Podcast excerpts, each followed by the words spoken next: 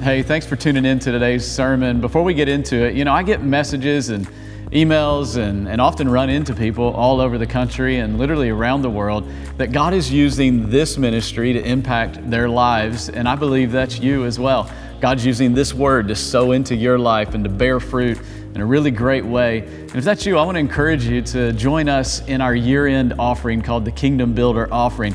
This offering goes 100% to accelerating the vision of reaching people far from God so they'll become fully alive in Christ. And if you're a part of our extended online family, I want to challenge you to be a part of that offering, to pray about what God would have you to do as a part of this family.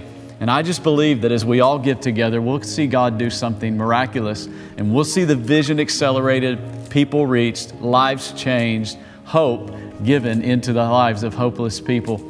And so, why don't you pray about what God would have you do and bring your very best offering to Him? You can do that online, you can do it through the app, but whatever way that you do it, I pray that you'll obey God in the process. And I'm confident of this. The Bible says that when we give, that God gives back to us, pressed down, shaken together, and running over. Now let's go into today's message. I want to take a moment to help frame up our faith as we give today and give you a way to think about it. And then we're going to give together as a church, and it's, it's going to be a powerful day all across our locations. And, and all those joining us online, you're part of the family, and you have an opportunity to sow into everything God's doing. And we believe God will bless you for it. Mark 14 is where we're going to be reading today. I'm going to read a few verses and really just want to give you a little devotional today. I don't plan to really preach or yell at you, it's not my plan. Um, I can't promise anything. Let me read these verses to you and then we'll get into the word. It says, Now the Passover, the feast of the unleavened bread, were only two days away, and the chief priest and the teacher of the law were looking for some sly way to arrest Jesus and kill him. But during the feast, they said, Don't do it during the feast, or the people will riot. And while he was at Bethany, reclining at the table in the home of a man named Simon the leper, a woman came with an alabaster jar of very expensive perfume made of pure nard and she broke her jar. Somebody say she broke it. Come on, say it every campus. She broke it. And poured the perfume on his head. She poured the perfume on his head. Jesus is in the city of Bethany, and to give you a little bit of a context, Bethany is um, on the backside of the Mount of Olives. The Mount of Olives is the mountain that allows you to see the first picture of Jerusalem when you enter the city. And Bethany is also the hometown of Mary, Martha, and Come on, we got a few Bible people. Lazarus, that's right. And so Jesus is in a hometown that, that he is very familiar with because the, the trio of Mary, Martha, and Lazarus are his friends. And so this is where he is, and he's reclining. And while he is reclining, a woman comes in and gives him a very extravagant gift, and we don't know her name, but as we look at the other gospels, we get some other understanding of her. One thing you need to know as you study your Bible is there's a thing called the harmony of the gospels. And the harmony of the gospels is this there are Matthew, Mark, Luke, and John, they're the four gospels. And, um, and when you read a story, most likely that story is also found in one of the other gospels, if not all the other gospels. So it is good to read all the accounts because then you get a harmonious picture. How many of you know that five people can see a wreck and they all give five different perspectives, right? And so that's what happens with the Gospels. So, all four of them, you get the complete total picture of what's happening when you read all the stories in all the Gospels. And so, that's what's happening here. And I just want to pull out a few thoughts um, from this story, and it's about this lady, about the gift she's given to inform our faith and inform the gift that we're giving, because this, this giving season really isn't about money as much as it is about increasing our faith and we're determined to not, um, to not end the year on the down. We're determined to end the year increasing our faith to a new level as we go into another year. How many of you know that how you leave one thing determines how you enter another? How you leave one relationship determines how you go into the next relationship. How you leave one job determines how you go into the next job. If you leave one relationship bitter, expect bitterness to follow you into the next one. If you leave one with unforgiveness, expect unforgiveness to follow. If you leave one year with a little bit of faith, expect a little bit of faith to follow you into the next year. But if you're bound and determined to increase your faith at the end of one year, expect, come on, somebody, increase faith to follow you into the next year. It's just the way it works. And so I want to point out a few things about her gift. Number one is that her gift was intentional. She had an intentional gift. And, and this isn't really a note taking Sunday. If you, do, if you just have to, you're a little obsessive compulsive, we understand your issues. um, go ahead and take your notes. But I, wanted, I want you to get it really in your spirit more than in your notepad. Are you with me?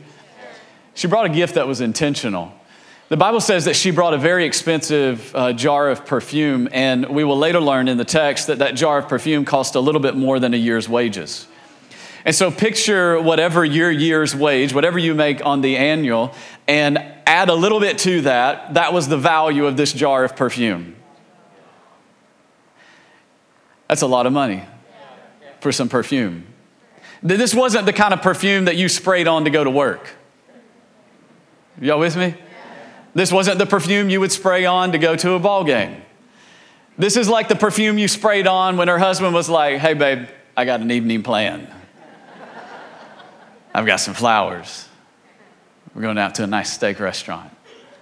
Are y'all with me? Like, this is for special occasions kind of perfume. And so, this isn't the perfume that you just carry around in your, in your bag. Are you with me?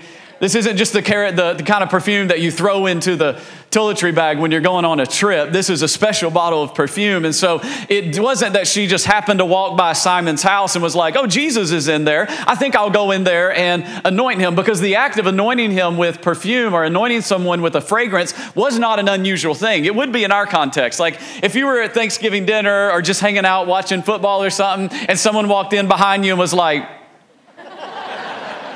somebody may get hit. You know, some of our campuses, they may pull out a weapon. Are y'all with me?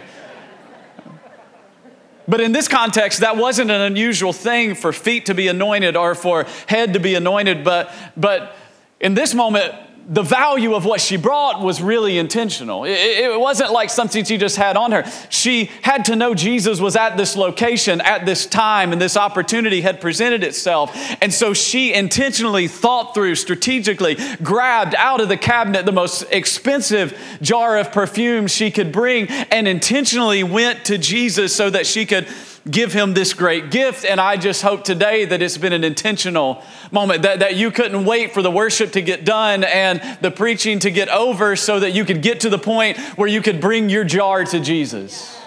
That it was intentional, that, that, that all week you've been thinking and praying and expectation in your heart and anticipation of the moment where you can bring your gift to God, that it's an intentional gift.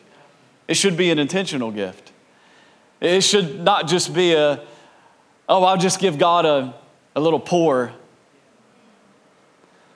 Or, or I've got a little something to help out. Can I tell you something? God doesn't need your help. I don't mean that rude or, or, offensive. I just, want, I just want to get us in the right context of thinking as we give that we don't give because God needs our help. Are y'all following me? Like, you've never had enough to help God. You've never made enough money. You've never had an investment that has went so well. You've never had a business startup that has exploded so much. You've never sold a company. You've never got a contract that has paid you so much. You've never received a commission that has been so great that God goes, if only I could get that, that would really help me. I could finish the streets of gold. There's just one section that I just can't afford. And if you would help, then it would, we could get that thing done. Really hope they help today. No, God's not after your help, He's after your heart. And when something has your heart, you're intentional about it. When something really grabs your heart, you're intentional about it. You think through it, you think about it.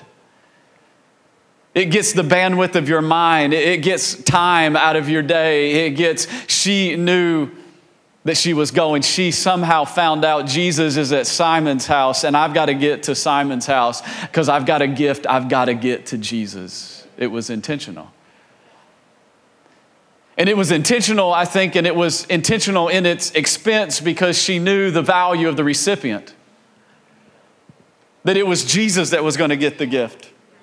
Now, there are two different instances recorded in the Gospels where someone um, anoints Jesus. One where his feet are anointed with tears and is wiped with the woman's hair. And the Bible tells us that's a woman named Mary. And most likely, scholars believe it is Mary of Magdala or Mary Magdalene. And she had a, a kind of a sketchy past, and she came to worship Jesus with tears. But this isn't that Mary. This is a different woman, and from all accounts, it is most likely the Mary, the sister of Lazarus. And she understood the value of the recipient that was receiving the gift because this would be the Mary that stood there and said, If you'd have been here, my brother would not have died. And he said to her, Mary, I am the resurrection and the life. And she goes, No, I know he'll rise again one day. He goes, No, because I'm here, he can rise again today. Roll the stone out of the way, and Lazarus, you come forth. And she watched with her own eyes her brother come up out of a grave. And so she didn't bring just some little gift. She brought an, a very intentional gift to Jesus because she understood the recipient of the gift was worthy of a gift. Sorry, I meant to be at a devotional level. Didn't mean to preach today. I just wanted to give a devotion and then take the offering. But she understood the recipient was worthy of the gift. And I would propose to you that there was a day in your life, if you accepted Jesus, that he said, Roll back the stone on your dead living. And he called your name and called you up out of the grave. And grave clothes came off of you. And he set you free from some things, from sin and the bondage of sin and the past that was behind you. He said, Let them go. Whom the Son sets free is free indeed. And so our gifts should be intentional. Because the recipient of the gift is worthy of the honor of an intentional gift. This isn't just an offering. I hope you see that. That God doesn't need your money, so He uses the conduit of our resources to get our heart because where our treasure is, that's where our heart will be also. It was an intentional gift, but it was a sacrificial gift. She gave a sacrificial gift it was worth over a year's wages. If you do that today, that's amazing. I've never done that. I've given some sacrificial gifts, and, and today uh, I want you to know we, we participate too. It'll be the most sacrificial gift we've ever given in our, in our marriage and our lives. But I've never gone to that level. Are you with me? I'd love to. That would be amazing, but I've never gone to that level but it was sacrificial. And it was, it was sacrificial too, not just because the value of the gift that she brought into the room, but the extent that she went. Uh, uh, scholars tell us that, that the shape of the container of the perfume would have been like round at the bottom, but then it would have had a long, slender neck on it. And then it would have been sealed at the top. So the idea is that she broke off the top of the neck to then pour that out on the head of Jesus. How many of you know whenever you pour liquid out of a container, there is no getting it back?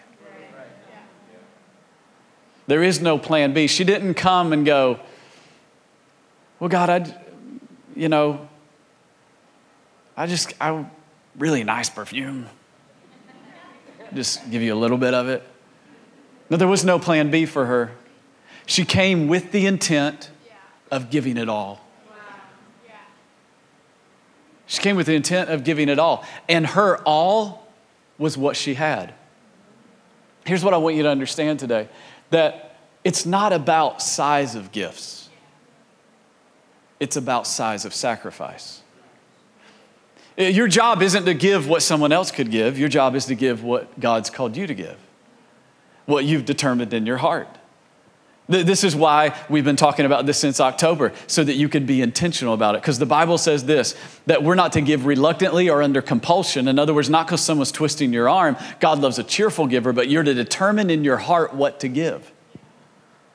In other words, as God speaks, you predetermine, and whenever God speaks, you fully obey, though. Not like God's spoken and you're like, God, I'll go halvesies with you. Can we meet in the middle, God? No, God wants full obedience. Are you with me? Sacrifice is you fully obeying what God has said. That's simply what it is, right? It's you obeying. It's me obeying what God has said to me. It's you obeying what God has said to you. It's no matter where you are, that you obey what God has said to you. That's what sacrifice looks like. Her gift was sacrificial. Not only was her gift intentional and sacrificial, but her gift was extravagant. It was extravagant. It, it was, it was a, an incredibly extravagant gift. Listen, what, it was so extravagant, it bothered the people around her. L- listen to what it says in verse 4. Are you with me? Say amen. amen. listen to what it says in verse 4. It says, Some of those present were saying indignantly to one another, so they're kind of gossiping about her, Why this waste of perfume? It could have been sold for more than a year's wages and the money given to the poor, and they rebuked her harshly. So picture this. She's bringing this extravagant gift to Jesus. She's pouring it on him, and those around her are beginning to rebuke her harshly. What are you doing bringing that gift? You're crazy giving that gift. That's too extravagant of an, a gift. And Jesus says this Leave her alone, said Jesus. Why are you bothering her? She has done a beautiful thing to me. Can I tell you something? When you give today, you don't give to a church, you give through a church. And it's a beautiful thing to God. She's done a beautiful thing to me. The poor you will always have with you, and you can help them anytime you want. In other words, God's saying, You have a window of opportunity, but you'll not always have me. She did what she could. That's what sacrifice looks like. You do what you could. She poured perfume on my body beforehand to prepare me for burial. She prepared the body of Christ. And he said this in verse 9 I tell you the truth, wherever the gospel is preached throughout the world, what she has done will also be told in memory of her. I just fulfilled that truth because I'm preaching the gospel and her story is being told still. In other words, Jesus is right. her, her gift was excessive. You, you, know, you know, I talked to you about the harmony of the gospels. You with me? Say amen. If you read, there's, there's three accounts of this act in the, in, uh, in the Gospels. In the four Gospels, it's written about three times. And one of the Gospels gives us insight into who was rebuking her harshly. It was Judas. And the Bible gives us a little insight into his heart. It said, he said this about selling it and giving it to the poor because he was a thief and he had in his heart to take money out of the bag, and he didn't want to give it to the poor, he wanted to keep it for himself. He didn't have a problem with her giving, he had a problem with her giving extravagantly. Can I tell you something? The enemy does not have a problem with you giving, but he does have a problem with you giving extravagantly because he understands this. Listen to me. The Bible says, Paul wrote in Corinthians, that he who sows sparingly will also reap sparingly.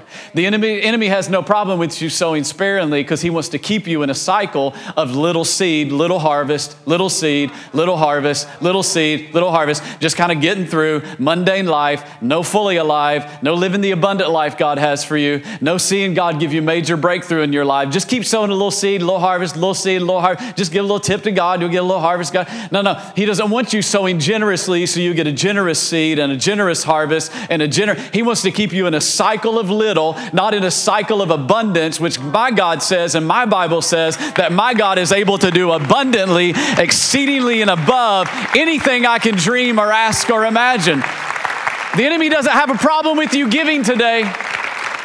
He just doesn't want you to give extravagantly. And that little voice in your head will tell you that's crazy it doesn't make sense. You really to do that? You can't afford to do that. Just the voice of the enemy. He doesn't mind you giving. Just like he doesn't mind you praying. He just don't want you to pray and believe. He doesn't mind you coming to church. He just doesn't want you to get fully committed to church. Because the greatest threat to darkness is a believer that's fully alive. But the greatest threat to the kingdom of God is one who names the name of Christ but isn't fully engaged. A lukewarm Christian does more damage for the kingdom of God than a lost person does. So he doesn't mind you giving, just don't give extravagantly. Doesn't mind you praying, just don't pray with faith. Doesn't mind you showing up to church, just don't get in worship in the presence of God filling your heart. Doesn't mind you, just just kind of move along, just kind of a little mundane, just don't really, he doesn't mind that. Just doesn't want you going all in. Because he's as convinced about God's word, more convinced than some of us. Because he knows if you sow extravagantly, God will return to you extravagantly. He knows if you pray in faith, God will respond to your faith and answer your prayer. He knows that if you show up and worship God, that the presence of God will fill you and the peace of God that passes understanding. So his curse of anxiety no longer has a hold on you because the peace of God is filling you. He's okay if you show up, just don't Go all in. But she went all in. It was extravagant. It was extravagant. And so she broke her jar. And so, my question to you today is Will you break your jar? I was thinking about last year's message on this Sunday. I, I, preached on the stones of remembrance. And I said, you know, if I wasn't in church, I'd ask you, do you have the stones to give today? So it could be taken inappropriately.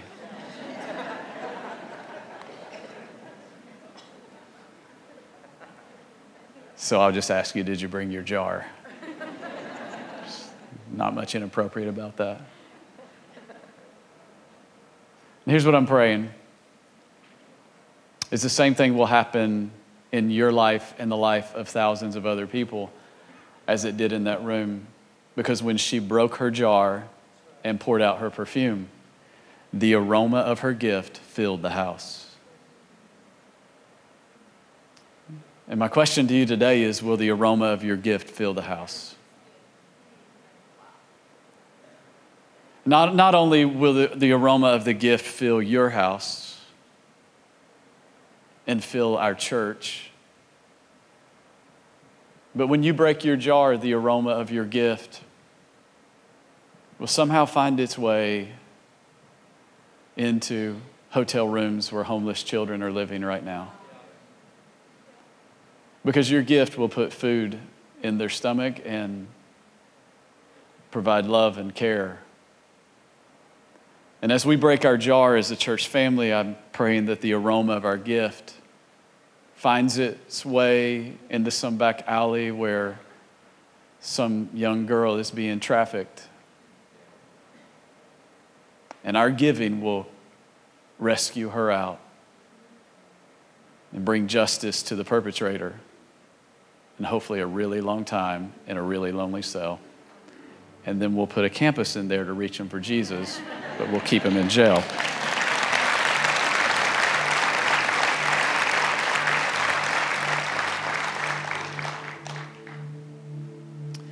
And I pray the aroma of our gift as we break it will find its way around the world and provide clean water for a village that's had none. Not only will we provide them clean water, but now that they're drinking clean water, they won't drink diseased water, and so we'll improve their health. But not only will we improve their health, but we'll build a church right beside that well. And not just meet their physical need, but meet the deepest need of their life, and that's their spiritual needs. And I pray that as we break our jars today, the aroma of our gifts will put campuses and other communities that need life giving churches and plant churches in other states and other nations that need the hope of Jesus. And so when you break your jar, when you give your gift, you're not just giving an offering, you're allowing the aroma of your sacrifice to fill the room, fill the house, to fill the houses of many people. Your gift will fill the room of a mom who's addicted to drugs but finds freedom through our partners and just where will the aroma go most importantly the aroma will find its way to heaven and be a sweet smelling sacrifice before the lord is what the bible says and so did you bring your jar One last thing I want to show you is that not only did she bring an intentional gift and a sacrificial gift and an extravagant gift, but she brought a legacy gift. Her gift is being talked about thousands of years later. And as I read this, I couldn't help but think about the 50 people that started the church and how that their gifts are now being talked about today. How that because they looked beyond themselves, because you know this season is all about beyond me. Some of you today, I can guarantee everybody online, you wouldn't be watching online today if they hadn't given. There would be no online, there would be no camera, there'd be no internet service for us to pay for. There'd be no infrastructure to broadcast that into your home or to your device, wherever you are. There would be no Spotsy campus. There'd be no Richmond campus. There'd be no Stafford. There'd be no King George. There'd be no Culpeper. Wouldn't exist. There hadn't been some people that were willing to break their jar. And just faithful throughout the years. No entitlement, no, I've done my part, I've done enough, I've been here 14 years. No. Some of them I saw in the 8 o'clock service this morning came up 14 years later, still bringing, still bringing their gift. And I just wonder if in this moment you're willing to look beyond yourself down the road about 15 years from now. And how many thousands of people's lives will be touched because you were willing in this moment to bring your jar and to break it? And will the aroma have spread all over the world? I believe it will. Not only were I thinking about how they gave, I was thinking about some of the stories of how God has been faithful to them. And if I could, I just want to share a couple of stories with you, and then we're going to give our offerings. Is that good? You good with that? Last year at our Kingdom Builders offering, there was a couple, and I on this card that you're going to fill out, and if you haven't, you can get one in a moment. But on the back it says, "This is what I'm believing God for," and here's what I want you to know: this isn't you know, this isn't buy a prayer Sunday from God. It's not, um, you know, put a dollar in God, He'll spit out five dollars to you. It's none of that. It's just, it's your gift is a representation of faith, and anytime faith is involved, you should believe God for something. Um, and that's what we as a family have always done. But last year during the Kingdom Builder offering, they didn't really know what to write, write down. So on the back of this card here, they just wrote house. And it was a far fetched thing. They thought there's no way that they could ever get a house. But they wrote it down anyways and they gave their gift. And they said, fast forward a year, and this year they bought a house. They said, not only did we buy a house, we're building it from the ground up. And they said, it seemed so far fetched at the time, but they just determined to believe God. And they said, This is the lesson we've learned. Don't doubt God, and nothing is impossible. They said when they did their walkthrough, they wrote the name Jesus on every room before the sheetrock went up because they know He gave them the house and they know that it's God's house. I love this one. This is a couple that has been with us for years, been a part of the church for years. And one of the very first times we ever did a giving project, we called it Accelerate. We, we believed it was going to accelerate the vision. It was actually to purchase the building our Fred campus is currently in. And so this was a two year project, though. It was, it was over two years they were going to give. And so it was, a, it was a long time to make it. It wasn't one offering, it was, it was two years.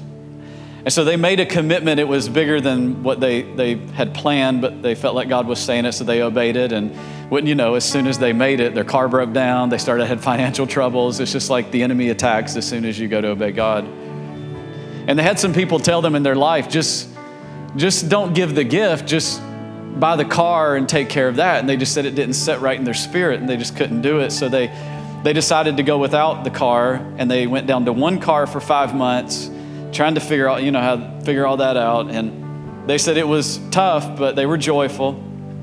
And they said in month six, the husband received a bonus at work, and that bonus bought them a new car. Hang on. Paid off their student loan, allowed them to give the entire two year commitment at one time, and they had plenty left over. How many of you know our God is uh, over abundant, exceedingly? I love this. So they said, now we only bring our scariest offering to year end giving because God has always shown what He can do. And how about this? Last year, their year end gift was double the amount they gave in that two year commitment all those years ago. The faithfulness of God all my life, He has been faithful. Another couple said that they'd been living paycheck to paycheck their entire marriage, never able to get on track and never felt like they were in a position to give. And last year, they determined what they could give was what they had set aside for groceries. Doesn't make sense. It's extravagant. It's crazy. Why would you break a jar of perfume? And they said a few weeks later, a job that the husband had put in for and they'd been praying for for a year. Thought it was out of reach. Been a year. Two weeks later, they got called. They offered him the job. He started the job shortly after that. And they said, since then, it's been blessing and provision and blessing and provision and blessing and provision. I'm just trying to help you see that God is faithful. That God is faithful. When you obey, God is faithful. And I've seen it over and over again in my life. We got the kids together last night, the older two, the younger two. I've told you before, they don't come to family meetings yet. They're not old enough, they're not focused enough. We sat on the bed, and I said, guys, um, throughout the scripture, they use this metaphor of sowing as a metaphor for giving. And I said, Your mom and I have always sown above and beyond our regular giving. And they go, We know it's Kingdom Builder tomorrow. And I said, Yeah, it's Kingdom Builder offering. And I said, I want you to understand something about the faithfulness of God. And we took a few moments and we just told some stories. Guys, I want to tell you about the time we were trying to sell our house and it wouldn't sell. It was on the market 100 days. We were about to take it off. And then God spoke to Tammy and said, If you build my house, I'll build your house. And so we gave in that offering. We were about to take it off. And as soon as we gave, we got a call, a full price offer, and they wanted to close fast. Told them about how the, God led Tammy to give. And it's the year we were praying about adoption. And they told us it would take two to three years to adopt. And we gave in that year end giving. And 11 months later, Jonas is in our house. I'm just telling you the faithfulness of God. It's not by an offer, it's not by an answer to a prayer. Please hear me. I'm not a prosperity guy, but I am a blessing guy. And I believe that God is faithful to what God says He will do. If you found today's message helpful, feel free to rate, review, or even share it with a friend. Also, want to encourage you to think about partnering with us. You know, together through your giving, we can take this message around the world and make a difference in the lives of so many people. Thanks again for joining us today. If you would like to partner with us, you can do so by clicking the link in the description, visiting lifepoint.org/give, or via text messaging on your mobile device. Just text the dollar amount of your gift and keyword LifePoint to 45777. Thank you for your generosity. We can do so much more together than we ever could apart.